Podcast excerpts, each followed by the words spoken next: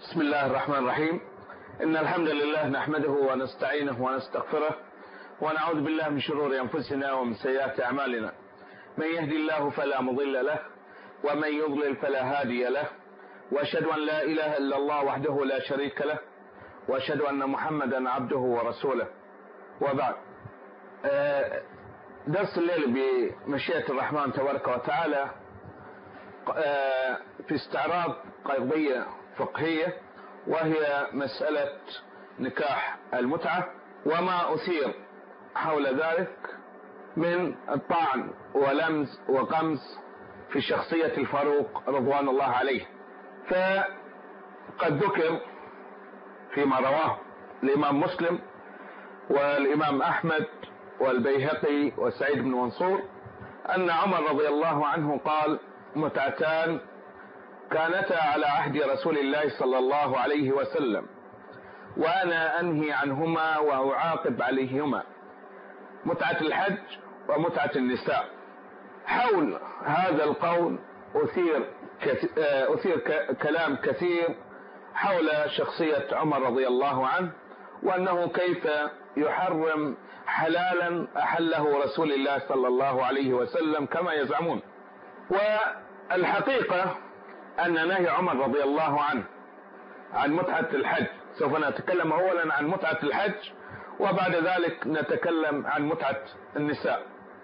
أن نهي عمر رضي الله عنه عن متعة الحج لم يكن هذا النهي على وجه التحريم وإنما كان ينهى عنها رضي الله عنه لتفرد عن الحج بسفر آخر ليكثر من زيارة بيت الله الحرام.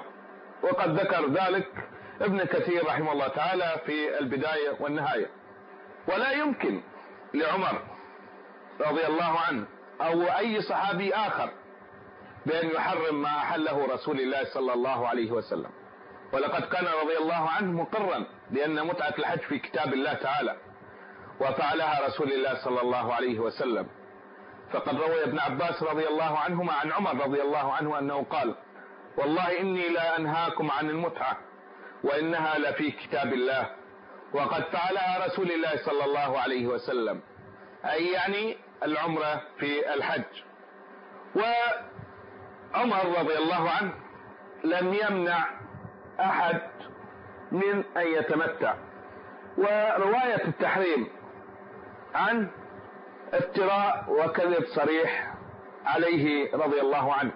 ولكن كان يرى إفراد الحج والعمرة أولى من جمعهما في إحرام واحد وهو القران أو في سفر واحد وهو التمتع.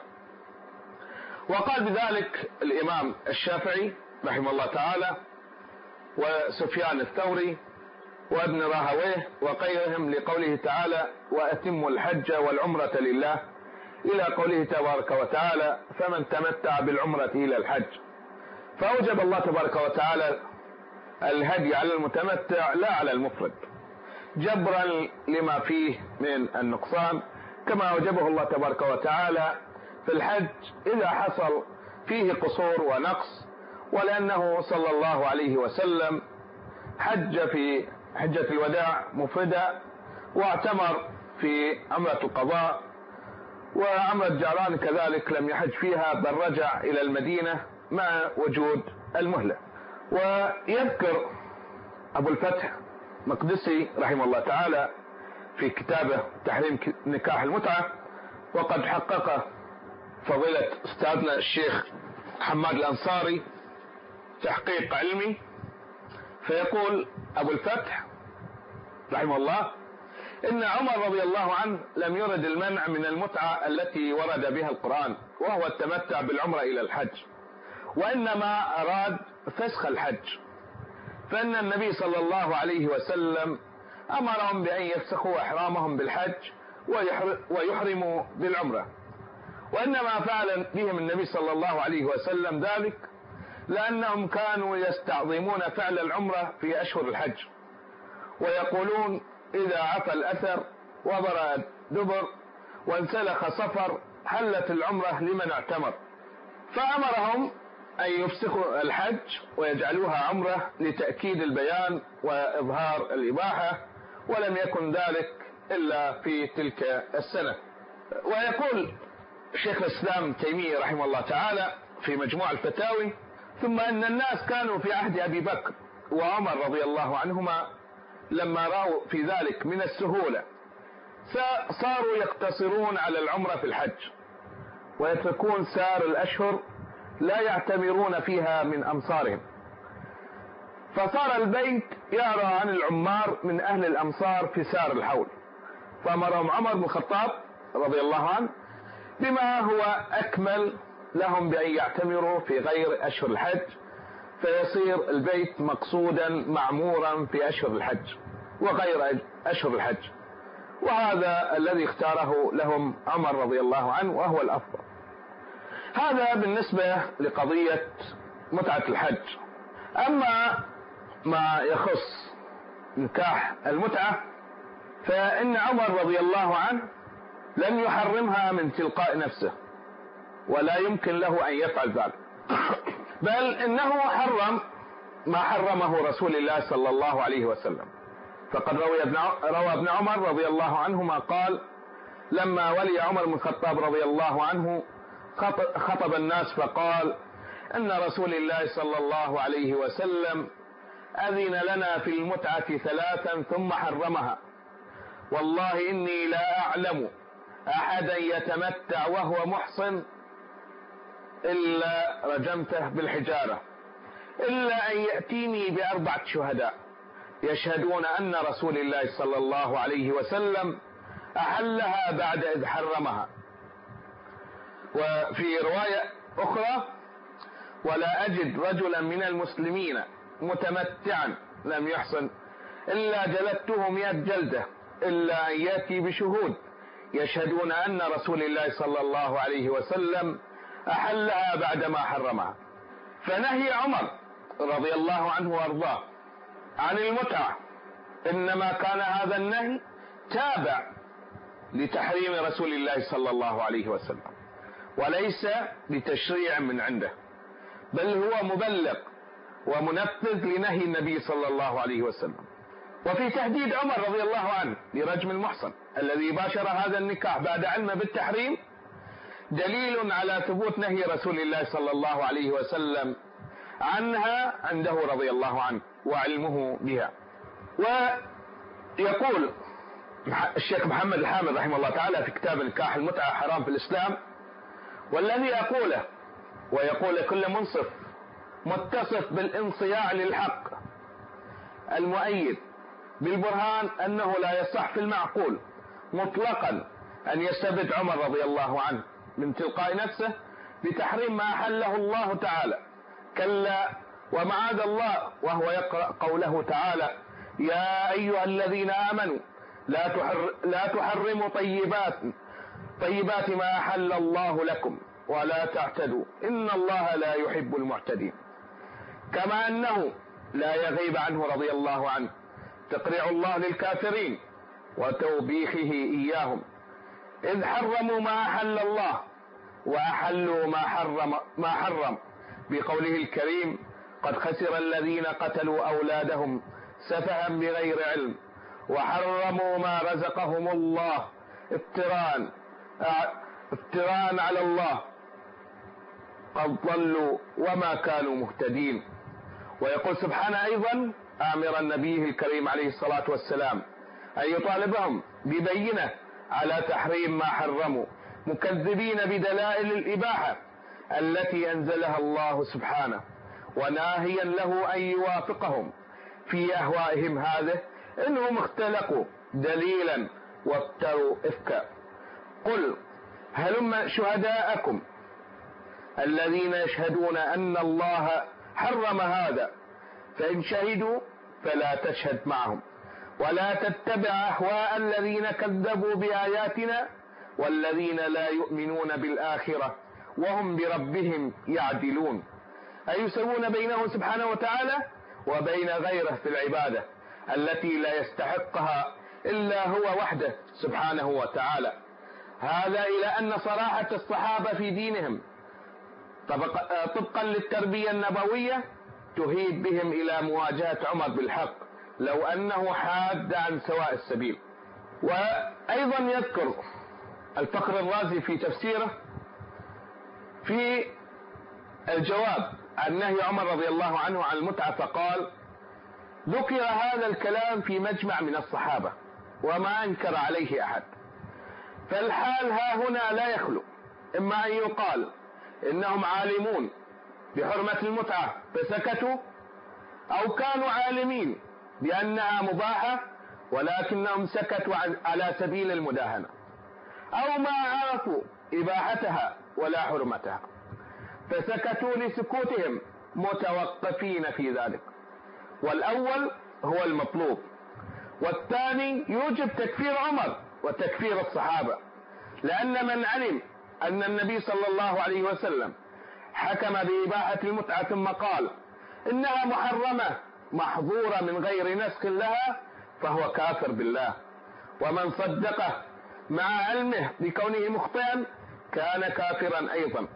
وهذا يقتضي تكفير الأمة وهو على حد قوله كنتم خير أمة. والقسم الثالث وهو أنهم ما كانوا عالمين بكون المتعة حراما أو مباحة فلهذا سكتوا فهذا أيضا باطل لأن المتعة بتقدير كونها مباحة تكون كالنكاح. واحتياج الناس إلى معرفة الحال في كل واحد منهما. عام في حق الكل. أو مثل هذا يمنع أن يكون مخفيا بل يجب أن يشتهر العلم به. فكما أن الكل كانوا عارفين بأن النكاح مباح وأن إباحته غير منسوخة وجب أن يكون الحال في المتعة كذلك. ولما بطل هذان القسمان ثبت أن الصحابة إنما سكتوا عن الإنكار على عمر رضي الله عنه لأنهم كانوا عالمين بأن المتعة صارت منسوخة في الإسلام. هذا أقوال العلماء المسلمين بعض علماء المسلمين في الجواب على عن نهي عمر رضي الله عنه عن المتعة وأن نهيه رضي الله عنه كان موافق لنهي آه، رسول الله صلى الله عليه وسلم وتحريمه آه، وتحريم إياه ذلك النكاح. بعد ذلك نأتي إلى أن روايات تحريم المتعة لم ينفرد بها عمر رضي الله عنه. بل شارك في ذلك في رواية في تلك الروايات الدالة على التحريم كثير من صحابة رسول الله صلى الله عليه وسلم. فقد ذكر ابن حجر في فتح الباري وأيضا عند الإمام مسلم وعند الإمام أحمد وفي مسند أبي يعلى وعند الدارمي والنسائي وأيضا عند الدار قطني وعبد الرزاق وسعيد بن منصور و قيام من الكتب أن الحسن بن محمد بن علي وأخوه عبد الله عن أبيهما أن عليا رضي الله عنه قال لابن عباس إن النبي صلى الله عليه وسلم نهى عن المتعة وعن لحوم الحمر الأهلية زمن خيبر. وأيضا عن إياس بن سلم عن أبيه قال رخص رسول الله صلى الله عليه وسلم عام أوطاس في المتعة ثم نهى عنها. أوطاس آه وادي بالطائف وعام الفتح وعام أوطاس عام واحد. وعن الربيع بن سبرة الجهني عن أبيه سبرة أنه قال أذن لنا رسول, رسول الله صلى الله عليه وسلم بالمتعة فانطلقت أنا ورجل إلى امرأة من بني عامر كأنها بكرة عيطاء البكرة هي الفتية من الإبل أي الشابة القوية. أما العطاء فهي طويلة العنق وحسنة القوام فيذكر فعرضنا عليها أنفسنا فقلت فقالت ما تعطي؟ فقلت ردائي. وقال صاحبي ردائي. وكان رداء صاحبي أجود من ردائي وكنت أشد منه.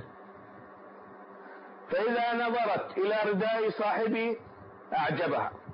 وإذا نظرت إلي أعجبتها. ثم قالت أنت ورداك يكفيني. فمكثت معها ثلاثا أي ثلاثة أيام.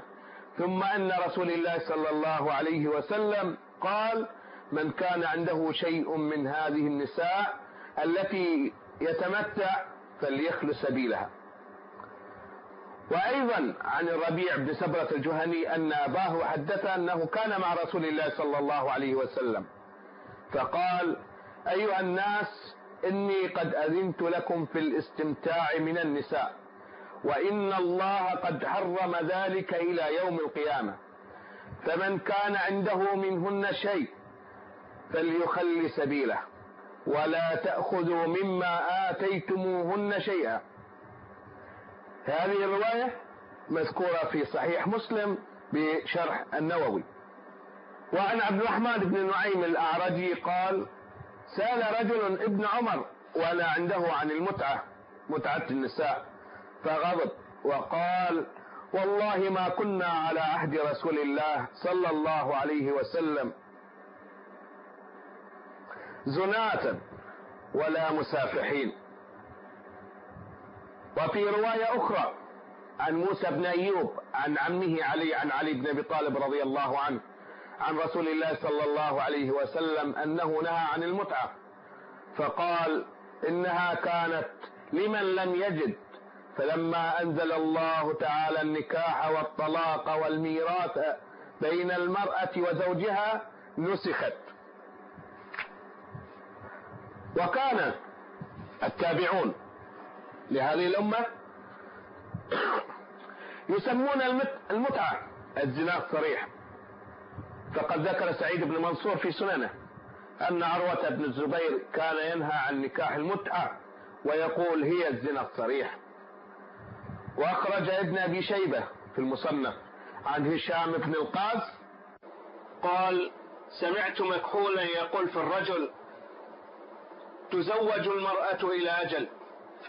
يقول في رجل تزوج امرأة إلى أجل؟ قال ذلك الزنا. وأيضا ذكر ابن أبي شيبة في المصنف عن معمر عن الزهري عن القاسم بن محمد قال إني لأرى تحريمها في القرآن. قال فقلت أين فقرأ علي هذه الآية؟ والذين هم لفروجهم حافظون إلا على أزواجهم أو ما ملكت أيمانهم. ونجد أيضا في ثنايا كتب التاريخ موقف القاضي الفقيه يحيى بن أكثم رحمه الله تعالى من المأمون عندما نادى بتحليل المتعة. فيذكر لنا الخطيب البغدادي في تاريخ بغداد وابن خلكان, وابن خلكان في وفيات الأعيان عن محمد بن منصور قال كنا مع المأمون في طريق الشام فنودي فأمر فنودي بتحليل المتعة. فقال يحيى بن أكثم لي ولأبي العيناء بكرا غدا إلي إليه فإن, فإن رأيتما للقول وجها فقولا وإلا فاسكتا إلى أن أدخل. فدخل عليه في حال غيظه فسكت. فجاء يحيى بن أكثم فجلس وجلسنا فقال المأمون ليحيى ما لي أراك متغيرا. فقال فقال هو غم يا أمير المؤمنين لما حدث في الإسلام. قال وما حدث؟ وما حدث فيه؟ قال النداء بتحليل الزنا. قال المأمون متعجبا من قول هذا القاضي الفقيه الفاضل قال الزنا؟ قال نعم المتعة زنا. قال ومن أين قلت هذا؟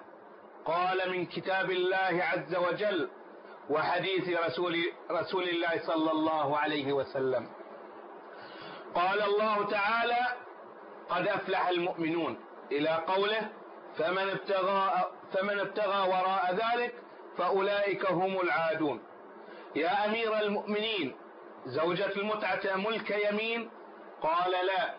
قال فهي الزوجة التي عند الله ترث وتورث وتلحق الولد ولها شرائطها؟ قال لا. قال قد صار متجاوز هذين من العادي وهذا الزهري, الزهري يا أمير المؤمنين روى عن عبد الله والحسن ابن محمد بن الحنفية عن أبيهما محمد بن علي عن علي بن أبي طالب رضي الله عنه قال أمرني رسول الله صلى الله عليه وسلم أن أنادي بالنهي عن المتعة وتحريمها بعد أن كان أمر بها. فالتفت إلينا المأمون فقال أمحفوظ هذا من حديث الزهري؟ فقلنا نعم يا أمير المؤمنين. رواه جماعة منهم مالك رضي الله عنه فقال أستغفر الله نادوا بتحريم المتعة فنادوا فنادوا بها. هذا هو موقف الصحابة والتابعين وفقهاء الأمة من هذا النكاح الذي حرمه رسول الله صلى الله عليه وسلم. بعد ذلك نأتي إلى قضية أخرى. وهي أن الذين ينادون بتحليل هذا النكاح استشهدوا فيما يستشهدون به وهو استشهاد في غير محله حيث يزعمون أن بعض الصحابة أن بعض الصحابة يوافقونهم في إباحة المتعة. فيذكر لنا أبو القاسم الخوئي في كتاب البيان في تفسير القرآن وهو من علماء الإمامية في العصر الحاضر ومرجعهم في النجف فيقول في كتابه إن ابن عباس بقي مصرا على إباحة المتعة طيلة حياته. هذا القول باطلاقه غير صحيح. لقد كان فيما مضى ابن عباس رضي الله عنهما أنه كان يفتي بإباحة المتعة ولكن رجع عنه بعد ذلك. والأدلة على ذلك كثيرة. فيذكر البيهقي رحمه الله تعالى عن أبي جمرة قال سمعت ابن عباس وسئل عن متعة النساء فرخص فيها فقال له مولى مولى له إنما كان ذلك وفي النساء قلة والحال شديد. فقال ابن عباس نعم. وفي رواية أخرى إنما كان ذلك في الجهاد والنساء قليل. فقال ابن عباس صدق.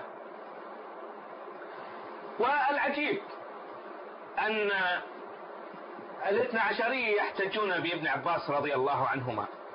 وابن عباس عند الشيعة غير عدل وأنه ملعون على لسان علي بن أبي طالب رضي الله عنه فيما يزعمون. فيذكرون عن الفضيل بن يسار عن أبي جعفر عليه السلام قال أتى رجل أبي عليه السلام فقال إن فلانا يقصد ابن عباس رضي الله عنهما يزعم أنه يعلم كل آية نزلت في القرآن في أي يوم نزلت وفيما نزلت. قال فسله في من نزلت ومن كان في هذه أعمى فهو في الآخرة أعمى وأضل سبيلا. وفيما نزلت؟ يا أيها الذين آمنوا اصبروا وصابروا ورابطوا. فأتاه الرجل وقال وددت ل... وددت الذي أمرك بهذا واجهني به فاسأله. ولكن سله ما العرش ومتى خلق وكيف هو. إلى أن ذكروا ذكر كتب الشيعة وهذا موجود في كتاب رجال الكشي وفي مجمع الرجال للقحبائي وفي معجم رجال الحديث للخوئي أيضا. فتذكر في الرواية فتقول أما إن في صلبه وديعة درئت لنار جهنم سيخرجون, سيخرج سيخرجون أقواما من دين الله أفواجا كما دخلوا فيه. وستصبغ الأرض بدماء الفراخ من فراخ آل محمد. تنهض تلك الفراخ في غير وقت وتطلب غير ما تدرك ويرابط الذين آمنوا ويصبرون لما يرون حتى يحكم الله وهو خير الحاكمين وأيضا يذكرون روايات كثيرة في القدح في ابن عباس رضي الله عنهما ولكن نحيل إلى بعض المراجع ليمكن أن يطلع من يشاء أن يطلع على الروايات القادحة في ابن عباس رضي الله عنهما وأنهم اتهموه بالسرقة وإلى غير ذلك. فمن المراجع فيراجع رجال الكشي صفحة 52 ومجمع الرجال للقهضاي جزء 4 صفحة 10 ومعجم الرجال رجال الحديث لأبي القاسم الخوي وهو مرجع الشيعة في العصر الحاضر الجزء العاشر من صفحة 234 وصفحة 235 و36 إلى 38 وأيضا ترجمة ابن عباس في كتابه هذا. وأيضا يراجع مجمع الرجال القهبائي جزء أربعة صفحة 16 وصفحة 17 إلى 23 ورجال كشي صفحة 58 أيضا من المفتريات التي افتروها على بعض الصحابة ما ذكره أحد علماء الشيعة ويسمى محمد تقي الحكيم في كتابه الزواج المؤقت ودورة في حل مشكلات الجنس. فيذكر صفحة 41 من كتابه فيقول وكان ممن أنكر هذا التحريم أي تحريم المتعة على عمر رضي الله عنه ولده عبد الله بن عمر. فقد سئل بعد ذلك عن متعة النساء. فقال والله ما كنا على عهد رسول الله زانين ولا مسافحين. وسئل مرة أخرى عنها والسائل له رجل من أهل الشام. فقال هن حلال. فقال له أي الشامي. إن أباك قد نهى عنها. فقال ابن عمر رضي الله عنهما أرأيت إن كان أبي نهى عنها وصنعها رسول الله صلى الله عليه وسلم. أن نترك السنة ونتبع قول أبي. هذا الكلام ذكره محمد تقي الحكيم. لكن المشكلة في من يطلع على كتب الشيعة. دون أن يرجع إلى مصادر أهل السنة والجماعة يقتر بهذا القول. ولقد بحثت عن مصدر هذه الرواية فلم أجد نصا لابن عمر رضي الله عنه في شأن المتعة.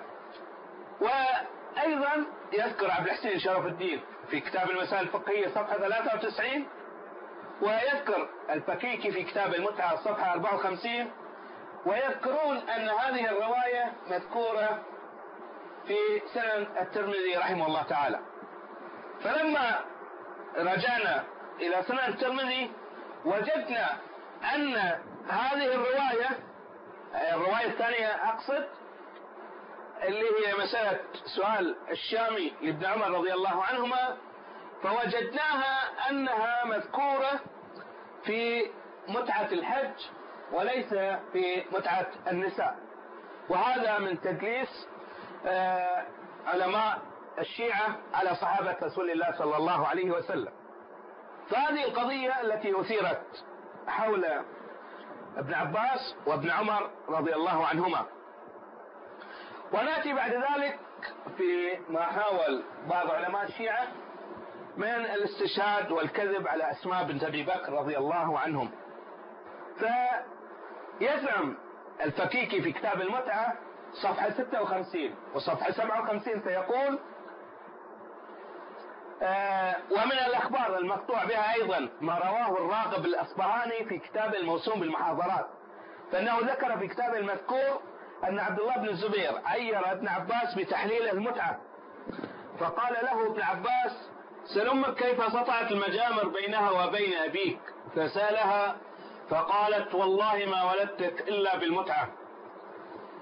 وهذه آه، الرواية أيضا ذكرها الفكيكي صفحة 61 نقلا عن العقد الفريد لابن عبد ربه وذكرها أيضا صفحة 76 آه، نقلا عن شرح نهج البلاغة لابن أبي الحديد الرافضي المعتزلي الذي دابه دائما النيل من رجالات الإسلام ومن صحابة رسول الله صلى الله عليه وسلم. الجواب على هذا ما أورد الفكيكي أن هذا باطل لا أساس له من عدة وجوه. أولا أن حديث سطوع المجامر أخرجه الإمام أحمد رحمه الله تعالى في مسنده عن أسماء من عدة طرق. فعن مجاهد عن أسماء بنت أبي بكر قال قالت حججنا مع رسول الله صلى الله عليه وسلم فأمرنا فجعلناها عمرة. فأحللنا كل الإحلال حتى سطعت المجامر بين الرجال والنساء. وفي رواية أخرى عن مجاهد قال عبد الله بن الزبير أفردوا بالحج ودعوا قول هذا يعني ابن عباس رضي الله عنه. فقال ابن عباس ألا تسأل أمك عن هذا؟ فأرسل إليها فقالت صدق ابن عباس. فالمناقشة أو المناظرة التي جرت بين عبد الله بن الزبير وابن عباس إنما كانت بشأن متعة الحج وليس عن متعة آه، النساء. بعدين نجد أن الزبير رضي الله عنه تزوج أسماء رضي الله عنها بكرا وبعد وفاته لم تتزوج. آه، أيضا نلاحظ أن أسماء رضي الله عنها كانت حاملا بعبد الله بن الزبير وما ولدته إلا بقباء وكان أول مولود يولد في الإسلام كما هو معروف. لدى أقل طلبة العلم. والمتعة لم توجد إلا بعد الهجرة وقبل غزوة خيبر. فزواج أسماء بالزبير رضي الله عنهما زواج دائم.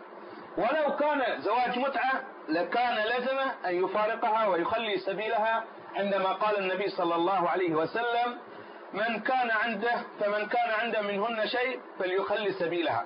إضافة إلى أن ما ذكر الراقب الإصبهاني في محاضرات الأدباء ومحاورات الشعراء أن هذه القصة ليس لها سند ولكن وردت كقطعة أدبية بدون ذكر إسناد فلذلك لا يمكن أن نحكم عليها بالصحة دون وجود إسناد لهذه الرواية. أما علاقة عبد الله بن الزبير بابن عباس رضي الله عنهم جميعا فنجد أن ابن عباس رضي الله عنهما يصف ابن الزبير فيقول عفيف الإسلام قارئ القرآن أبوه حواري رسول الله صلى الله عليه وسلم وأمه بنت الصديق وجدته صفية عمة رسول الله صلى الله عليه وسلم وعمة أبيه خديجة بنت خويلد رضي الله عنها. هذا ما تيسر بشان آه، الرد على من زعم أن بعض الصحابة يبيحون المتعة. آه، قبل أن نختم هذا الدرس فيستحسن بنا أن نذكر موقف آل بيت رسول الله صلى الله عليه وسلم من نكاح المتعة. ونذكر هذه الأدلة من كتب الشيعة الاثنى عشرية ليتضح لنا أن موقف آل بيت رسول الله صلى الله عليه وسلم من هذا النكاح هو موقف الصحابة رضي الله عنهم جميعا بشأن تحريم ما حرمه رسول الله صلى الله عليه وسلم. فيذكر الطوسي وهو من علماء الشيعة الأعلام عندهم ويسمى عندهم شيخ الطائفة. فيذكر في كتابيه التهذيب جزء 2 صفحة 186 وأيضا في كتاب الاستبصار صفحة الجزء 3 صفحة 142 هذين الكتابين يشكلان نصف الكتب المعتمدة عند الشيعة. الكتب المعتمدة عند الشيعة أربعة. هم التهذيب والاستبصار للطوسي ومن لا يحضره الفقيه للقمي والأصول والفروع والروضة من الكافي للكليني والكليني عند الشيعة كمنزلة الإمام البخاري رحمه الله تعالى عند أهل السنة والجماعة.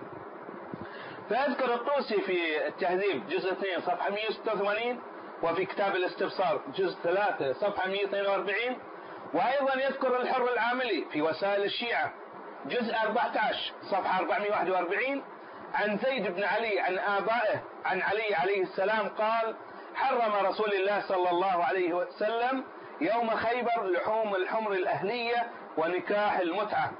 ويذكر أيضا آه الكليني في كتاب الفروع من كافي جزء 2 صفحة 43 وأيضا يذكر الحر العاملي في وسائل الشيعة جزء 14 صفحة 449 عن علي بن يقطين قال سألت أبا الحسن عليه السلام عن المتعة فقال وما ما أنت وذاك قد أغناك الله عنها. فهذا الإمام يزجر السائل عن المتعة وأن نكاح المتعة آه، ليس بجائز له وخاصة أنه متزوج وقد أقناه الله تبارك وتعالى بالحلال عن اقتراف هذا الإثم ويذكر أيضا الكليني في الفروع من كافي الجزء 2 صفحة 44 والحر العاملي في وسائل الشيعة جزء 14 صفحة 450 أن الإمام الصادق يوبخ بعض أصحابه بارتكابهم نكاح المتعة وهو فاحشة فيقول أما يستحي أحدكم أن يرى في موضع العورة فيحمل ذلك على صالح إخوانه وأصحابه؟ كيف يمكن أن يكون نكاح المتعة كما يزعمون فيما نسبوه للإمام جعفر الصادق رحمه الله حيث يتقولون عليه فيما ذكر محمد باقر المجلسي في بحار الأنوار جزء 100 صفحة 299 والصدوق في كتاب من لا يحضره الفقيه جزء 2 صفحة 150 والحر العاملي جزء 14 صفحة 442 والحميري في قرب في قرب الإسناد صفحة 21 فيقولون على لسان جعفر الصادق وهو وهذا الكلام كذب فيقولون إني لا أكره للرجل المسلم أن يخرج من الدنيا وقد بقيت عليه خلة من خلال رسول الله صلى الله عليه وسلم لم يقضها. هذا القول عندما سئل عن المتعة. هذا الكلام المزور على لسان جعفر الصادق.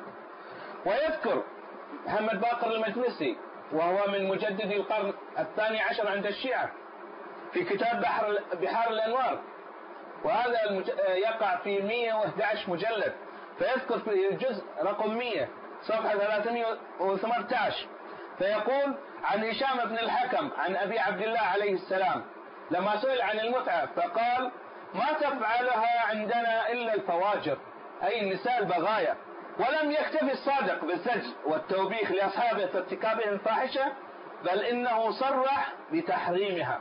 فيذكر الكليني في. في كتابه الفروع من الكافي جزء 2 صفحة 48 ويذكر أيضا الحر العاملي في كتاب وسائل الشيعة جزء 14 صفحة 450 عن عمار قال قال أبو عبد الله عليه السلام لي ولسليمان بن خالد قد حرمت عليكم المتعة.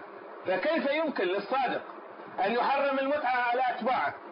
وهو القائل كما تزعم الشيعة فيما رواه الحر العملي في كتاب وسائل الشيعة جزء 14 صفحة 444 فيقولون ما من رجل تمتع ثم اغتسل إلا خلق الله من كل قطرة تقطر منه سبعين ملكا يستغفرون له إلى يوم القيامة ويلعنون متجنبها أي متجنب المتعة إلى أن تقوم الساعة. وأيضا يزورون على لسانه فيما رواه محمد باقر المجلسي في كتاب بحر الأنوار جزء 100 صفحة 305 والحر العاملي في وسائل الشيعة. جزء 14 صفحة 443 فيقولون زورا وبهتانا أن جعفر الصادق قال يستحب للرجل أن يتزوج المتعة وما أحب للرجل منكم أن يخرج من الدنيا حتى يتزوج المتعة ولو مرة. وأيضا نأتي إلى الرواية التي ذكرها الصدوق عندهم وعند أهل السنة وغير ذلك فيذكر في كتابه من لا يحضره الفقيه. جزء 2 صفحة 150 وأيضا الحر العاملي في وسائل الشيعة. جزء 14 صفحة 419 والمحاسن للبرقي صفحة 330 فيقولون قيل لأبي عبد الله عليه السلام لما جعل في الزنا أربعة أربعة من الشهود وفي القتل شاهدان؟ قال إن الله أحل لكم المتعة وعلم أنها ستنكر عليكم فجعل الأربعة شهود احتياطا لكم ولولا ذلك لأتي عليكم وقلما يجتمع أربعة على شهادة بأمر واحد فهذا إقرار صريح من جعفر الصادق بأن المتعة الزنا ولو لم يكن كذلك فلماذا لو اجتمع اجتمع أربعة شهود وشهدوا بأن فلانا تمتع يقام عليه حد الزنا. ما دام ذلك حلالا فلا غير لو اجتمع ألف شاهد وشاهد على ذلك وهو حليل وهو حلال. ويذكرون أيضا أن جعفر الصادق أعرض عن السائل الذي ناقشه في المتعة حينما ذكر نساء وبنات عمه فيذكر فيذكر الكليني في الفروع من الكافي جزء 2 صفحة 42 والطوسي في كتاب التهذيب جزء 2 صفحة 186 والحر العاملي في وسائل الشيعة جزء 14 صفحة 437 فيقولون عن زرارة وهو زرارة بن عين راوية الشيعة. فيقولون جاء عبد الله بن عمير الليثي إلى أبي جعفر عليه السلام فقال الإمام هنا أبا جعفر وليس جعفر الصادق فقال جاء رجل جاء عبد الله بن عمير بن عمير الليثي إلى أبي جعفر عليه السلام فقال: ما تقول في متعة النساء؟ فقال: أحلها الله في كتابه وعلى سنة نبيه فهي حلال إلى يوم القيامة. فقال له أي عبد الله بن عمير الليثي فقال: يا أبا جعفر مثلك يقول هذا وقد حرمها عمر ونهي عنها. ذكرنا فيما مضى أن عمر رضي الله عنه لم يحرم المتعة من تلقاء نفسه ولكن تحريمه كان تبعا لتحريم رسول الله صلى الله عليه وسلم.